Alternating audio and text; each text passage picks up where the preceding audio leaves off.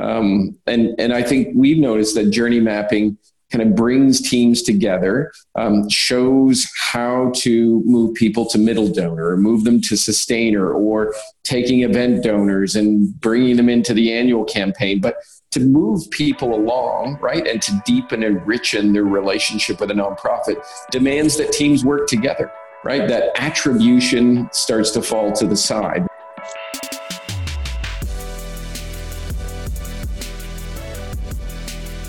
Hey, group thinkers, welcome to another episode. Thanks for checking this one out.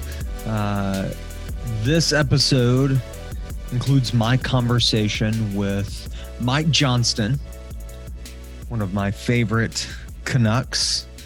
Uh, Mike is the partner and founder at Hewitt and Johnston Consultants, or, or HJC, as uh, it's commonly referred to in the space.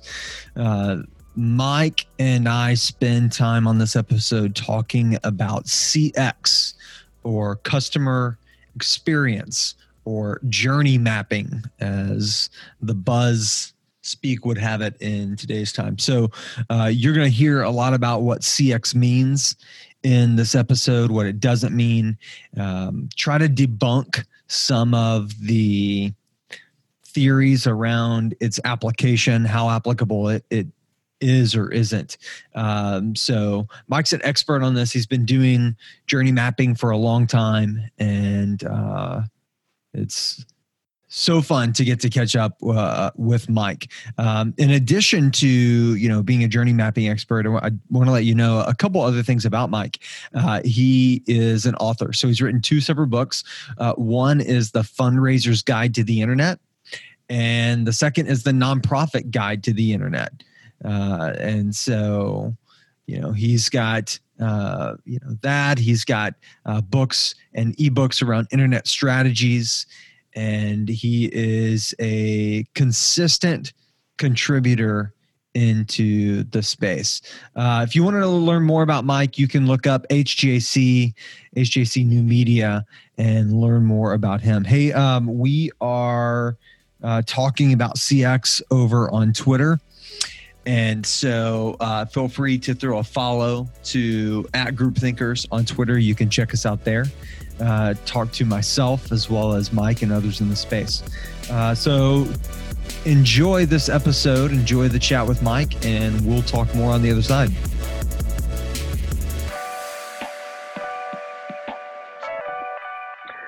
Uh, I want to welcome Mike Johnston to an episode of Group Thinkers. Mike, uh, how are you today? It's good to chat with you.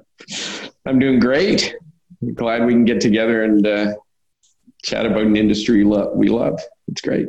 Yeah, yeah. We, uh, you know, typically when we chat, we also talk about uh, a sport that we love in, in soccer. so if if that creeps in, the listeners, if if they're not uh, football fans, they they will be eventually if they keep listening. But um, we're not going to spend too much time on your Toronto FC or my FC Dallas today. Uh, but we are going to spend a lot of time talking about user experience and customer experience and customer because that's something that uh, that you're an expert on. And so I'm super excited to talk with you uh, about that practice and that discipline. But before we do, I want you to share your journey. How in the world did you end up in nonprofit land?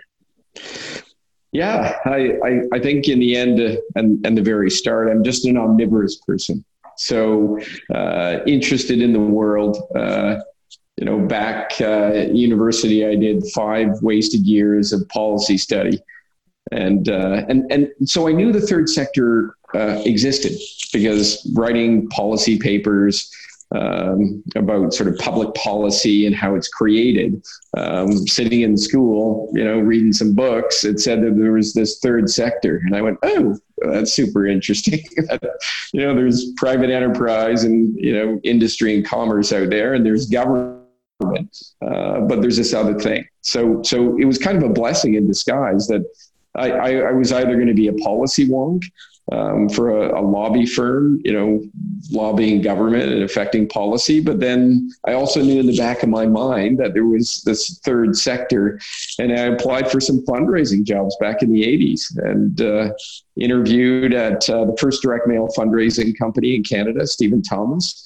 Uh, and and that's where I started. So I kind of thank my uh, public policy professors for reminding me that there was a third sector it's it's cool that you you know you have that uh, that revelation it opens your eyes to it. And your journey has taken you to uh, you know to HJC and also mm-hmm. a little bit about HJC what what you guys do the areas where you work for those who may not be familiar.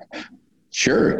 I mean we started back in uh, 1992 uh, you know we started out in my house, and then in uh, a few years later, we we started to get bigger, and we moved into a warehouse. And uh, in this part of the city, in the west end of Toronto, and uh, back in uh, you know the mid '90s, uh, there was nobody, uh, nobody in our industrial area except porn companies and HJC and Tumbleweed, and and that had a profound impact on us because when we started, we were a traditional direct response company. So we did direct mail and telephone.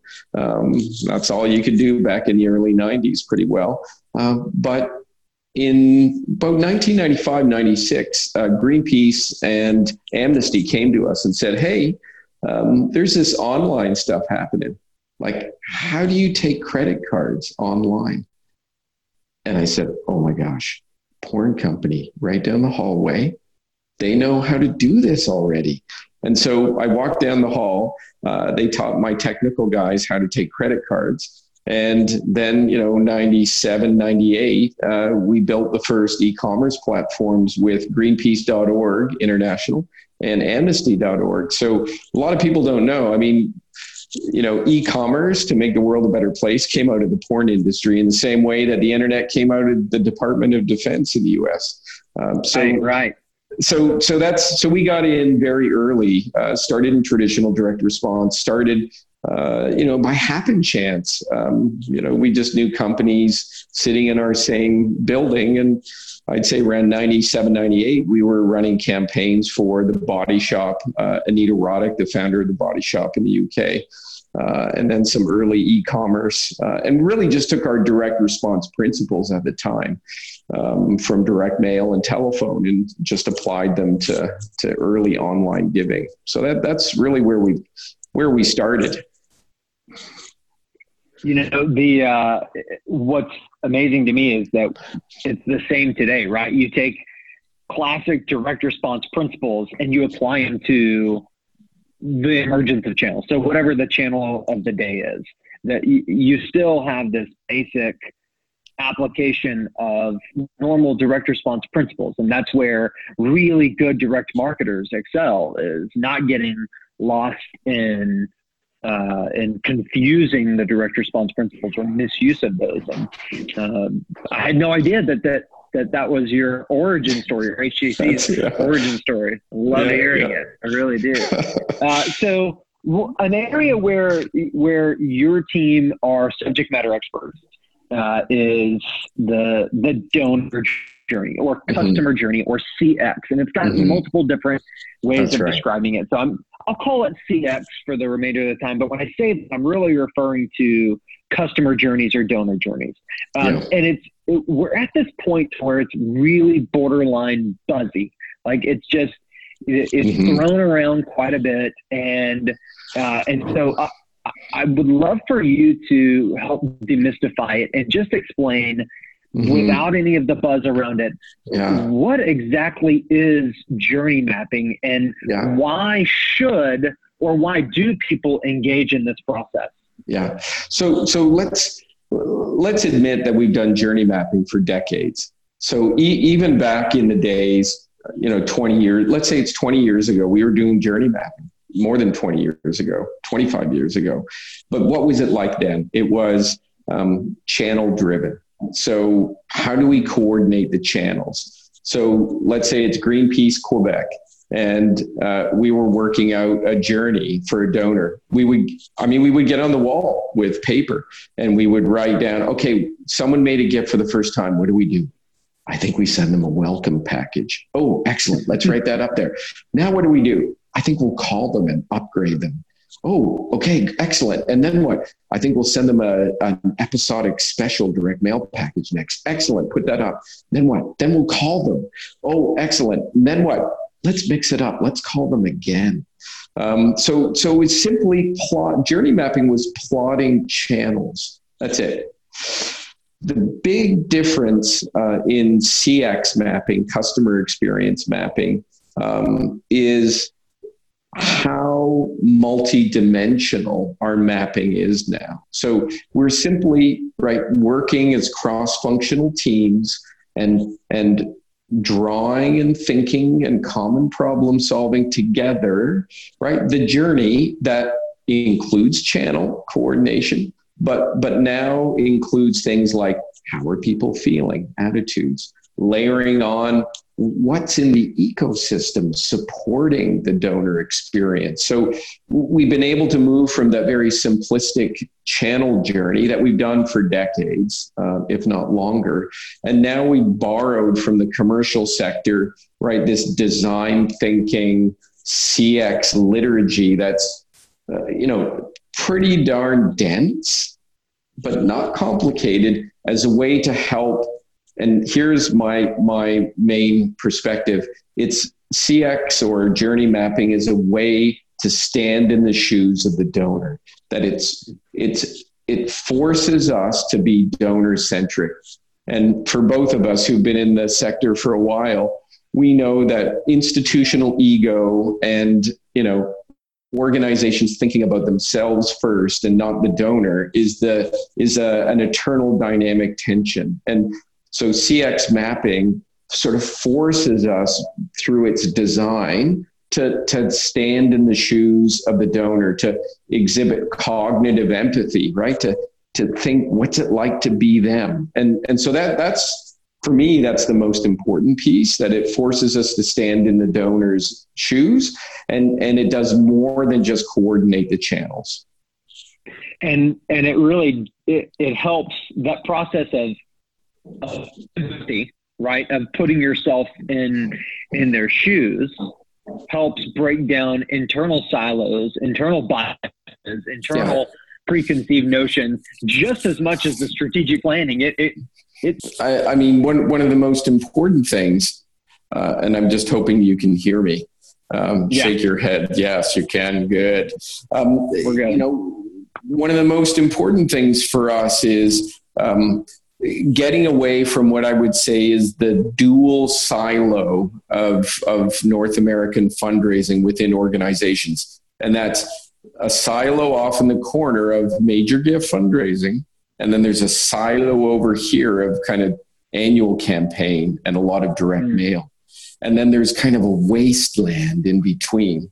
Um, and, and I think we've noticed that journey mapping kind of brings teams together, um, shows how to move people to middle donor, or move them to sustainer, or taking event donors and bringing them into the annual campaign. But to move people along, right, and to deepen and richen their relationship with a nonprofit demands that teams work together right? That attribution starts to fall to the side, right? That, you know, fighting over, you know, the donor dollars within what department just needs to end because donors don't think that way. Um, and, and so we, we just see the mapping as a process to, you know, put the donor at the center of it, start to start to dissolve some of those big silos um, and give a more holistic relationship um, in the nonprofit sector. And we use this tool to do that.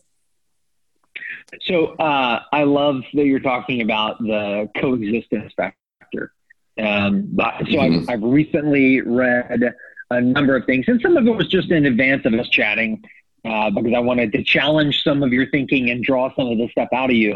Um, mm-hmm. But so I've read a lot about uh, of UX experts pushing mm-hmm. back on the use of personas and the use of journeys that they're fabricated and that they're feel goods internally, but they're not based in enough data reality for application. So, mm-hmm. how do you respond to that idea of someone who's on the UX side says, "Oh, that's look, that's that's hogwash. Like this is not really what our donor looks like. We're all inserting ourselves into what the CX looks like as opposed to using UX testing principles to help yeah. define it. How do you how do you wrestle with that? Yeah. Well, you know, when people say, you know, when they ask how can CX and U- UX coexist, and uh, I mean, my answer to that is how can they not? And and here's why. I mean, they have to. I mean, UX is very tactical, right? Often digitally focused, right? Um, short term perspective, and and I get it. So for us, you know, you and we, you know, we often do UX mapping and then and we also do CX mapping. And so if we do UX mapping, you know what what are, what are the kinds of empirical things we're gathering um, before we're going to do journey mapping? Well, I mean, in a wonderful technology driven world, we're going to apply some tools to a website for a nonprofit, and we're going to survey people. So you came to do this right on this website you came to get a volunteer form filled out you came to make a donation you came to do these things. And we're going to see the percentage of people who complete all of those tasks, right? We're also going to, if possible, survey and get some demographic information on the different users of different parts of a website. And then we're going to take that data and we're going to craft personas right that are empirically driven so so for people to say you know they can't i don't i don't really get it quite frankly because we're going to use data driven tools, right, to analyze both UX and CX experiences. We're going to craft the personas and the journeys based on the data we have at hand.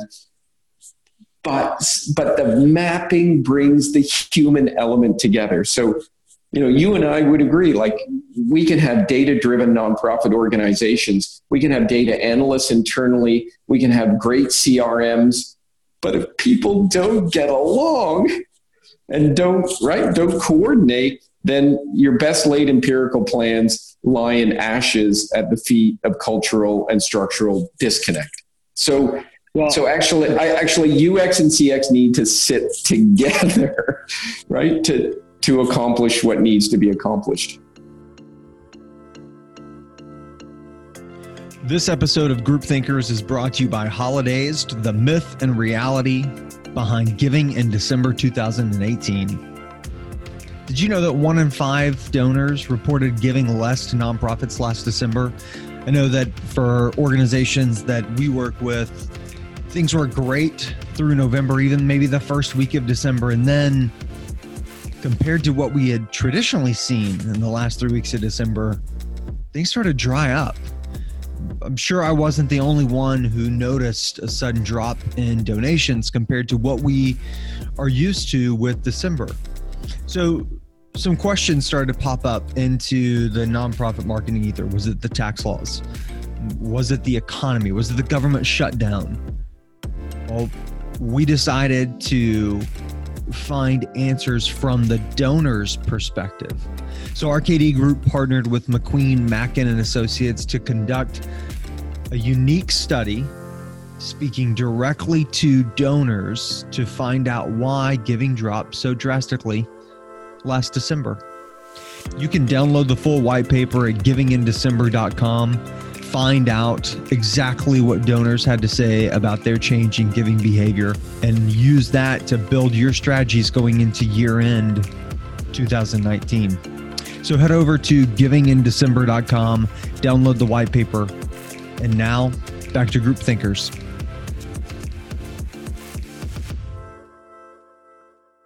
It's too simplistic for me to say this, but I'm going to say it anyway. Uh, the you know, there's something about the balance of UX and CX which I almost parallel to the either the two sides of the brain or the head and the heart, however you want to play it out. And you have to balance both of those things. And yes, to your point, Mike, the there's power in having the data driven strategies and the empirical driven strategies.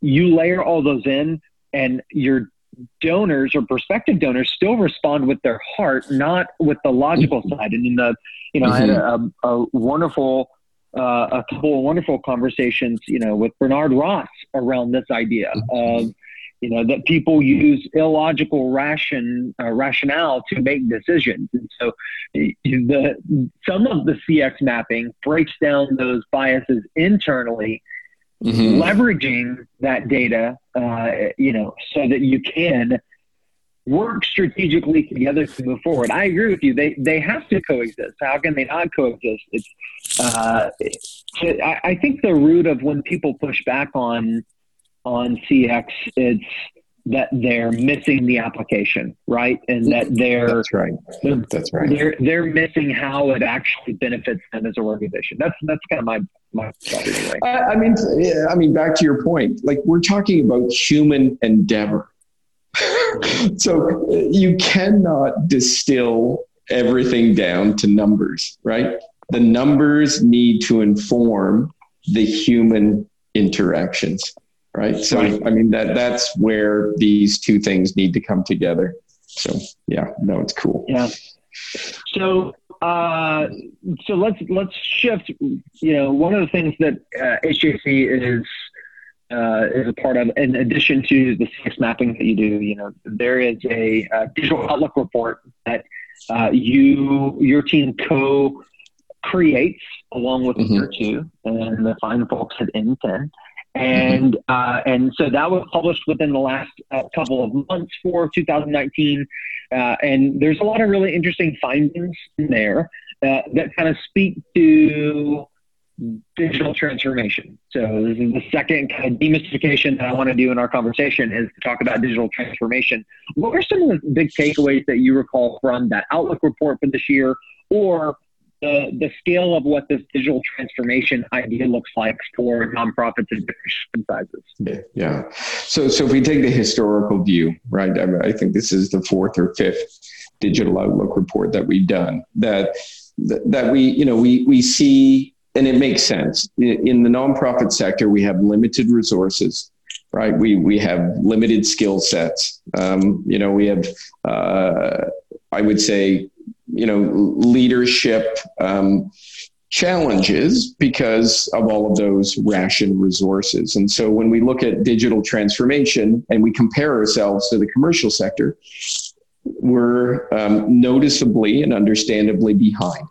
I mean, it's just a reality, right? It's I, I, think this is the dynamic tension and the worry and and some of the chatter that happens. Sometimes it comes from a board of directors, right, a, of a nonprofit to say, "Where are we on digital transformation, my friends?" And uh, because you know, at my company, PwC, you know, we are truly digitally transformed. Or you know, Ernst and Young does this really well. Like they, they have more resources, they have more skills, and and nonprofits are you know a lot of them are just scraping by, and and so what we see in the reports are um, you know a, a skills deficit.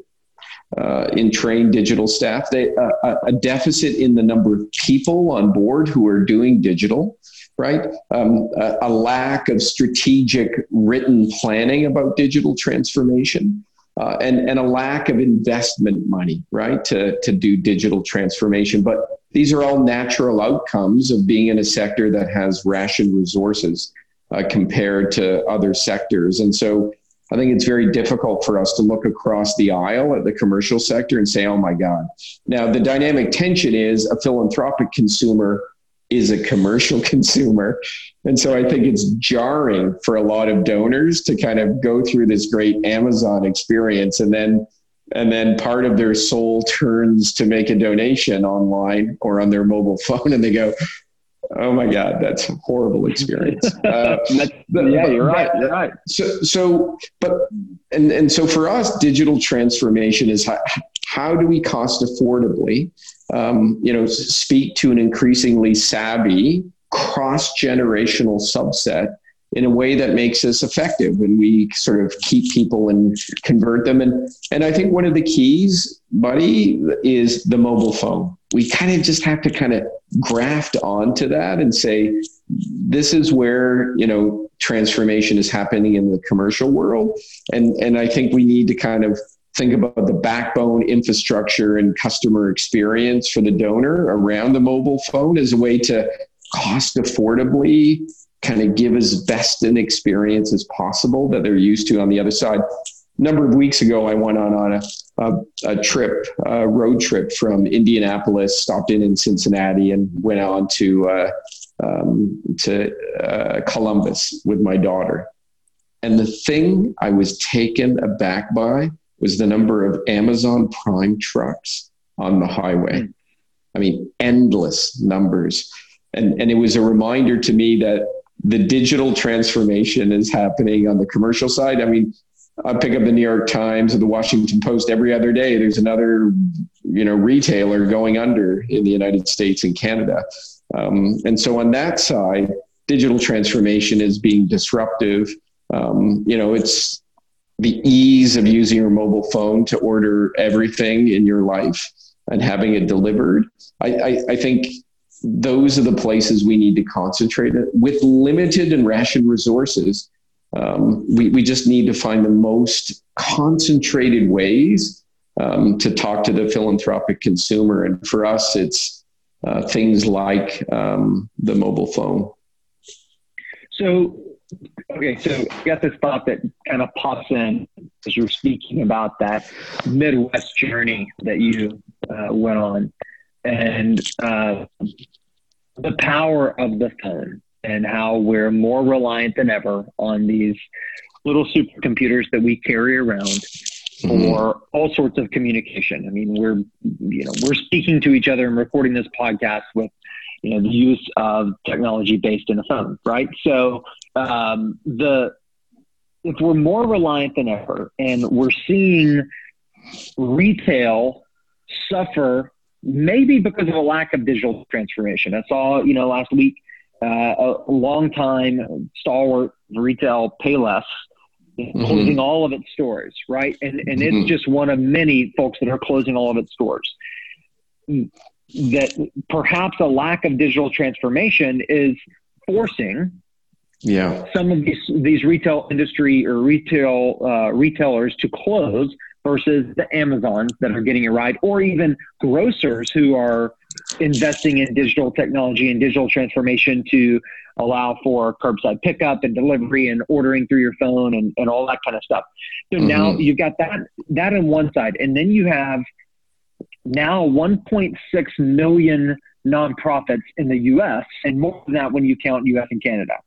Mm-hmm. Is there coming a moment in time where those that don't transform are going to suffer to the point of closing their doors the same way that we're seeing in the retail industry? What do you think? I I think so. I, I mean, I think I think that's going to happen in some way, shape, or form because the nonprofit sector, the you know, the nonprofit economy has parallels, right, to the commercial economy. So I, I think there will be disruption and um, absorption.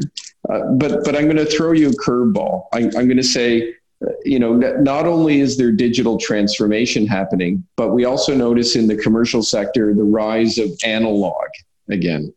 So mm-hmm. so so I think for organizations to truly kind of future proof themselves, they need to continue to pilot and prototype how you know, direct mail to younger people, right? In conjunction with um, a great digital experience as a way to keep people interested and connected. So when we look at the next generation of giving report that we've done for Black with Blackbaud and Convio in the past, uh, when you look at younger age subsets, they like getting the mail as much as older people. It doesn't mean they transact, right, with that channel but actually, in that next gen report over the years, a high percentage of young people like getting the mail. They don't get a lot of it. You know, it's why, you know, I was in, um, I was in Los Angeles last week and I walked by a, a vinyl record factory, right? That's booming.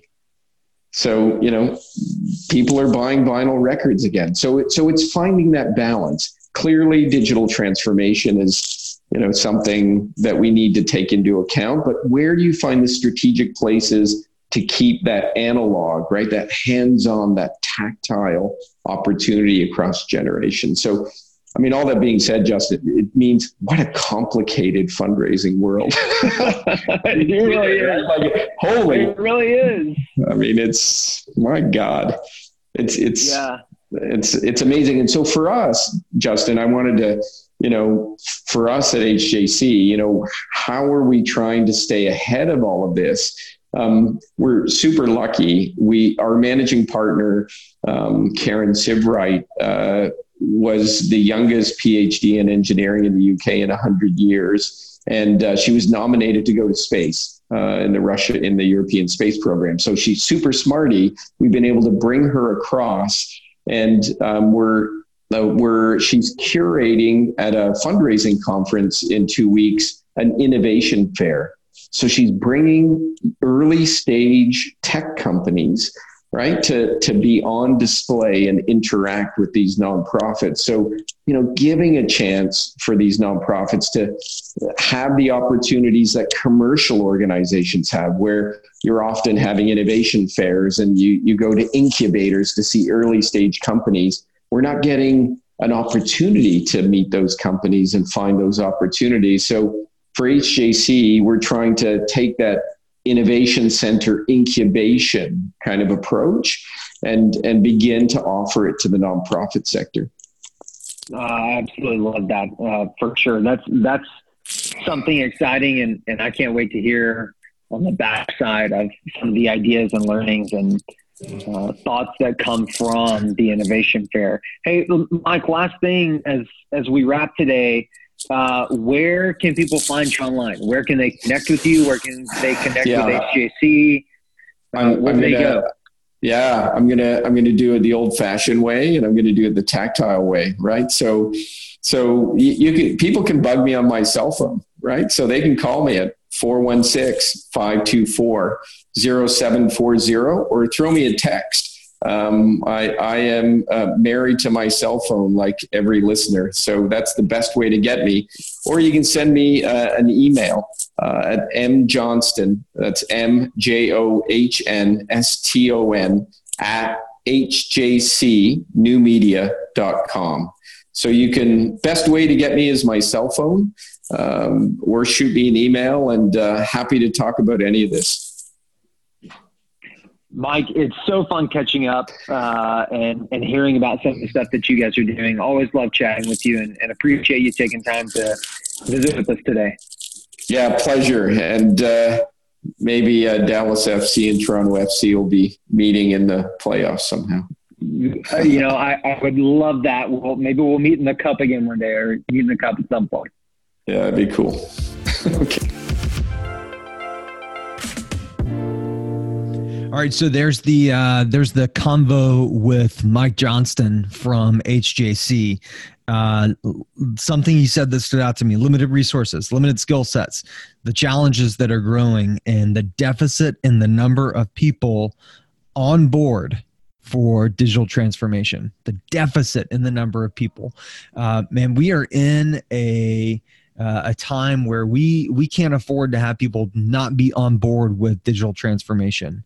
And so um, you know i admire the work that that mike does. And you know whenever he says let's admit that we've been doing journey mapping for uh, for decades he's on to something. He's on to something. Now the speed at which digital is changing the sector is so rapid and it's truly incredible. And so, uh, you know, I I love the opportunity to get to connect with people like Mike and and other thought leaders in in the space that are keenly aware of how to leverage that change. Hopefully, you enjoyed the chat as much as I did whenever he and I got to catch up. Uh, so. Um, hey, mention it at the outset. Uh, throw us a follow uh, at Group Thinkers on Twitter and on Instagram. You can also check out at RKD Group on those same platforms Facebook, LinkedIn, all the different things and places and stuff where you have feeds. Um, and uh, don't forget to subscribe to Group Thinkers in your podcast app of choice. We're on all of them. And so you can tune in to us on all of them, but just be sure to hit that subscribe button. That way, whenever we post new seasons, you are notified. So, uh, thanks for hanging out with us today. Hopefully, you enjoyed this episode and we'll stream directly into uh, the next one in your feed. All right. We'll see you down the road. Group Thinkers is a production of RKD Group. For more information, visit rkdgroup.com slash podcast.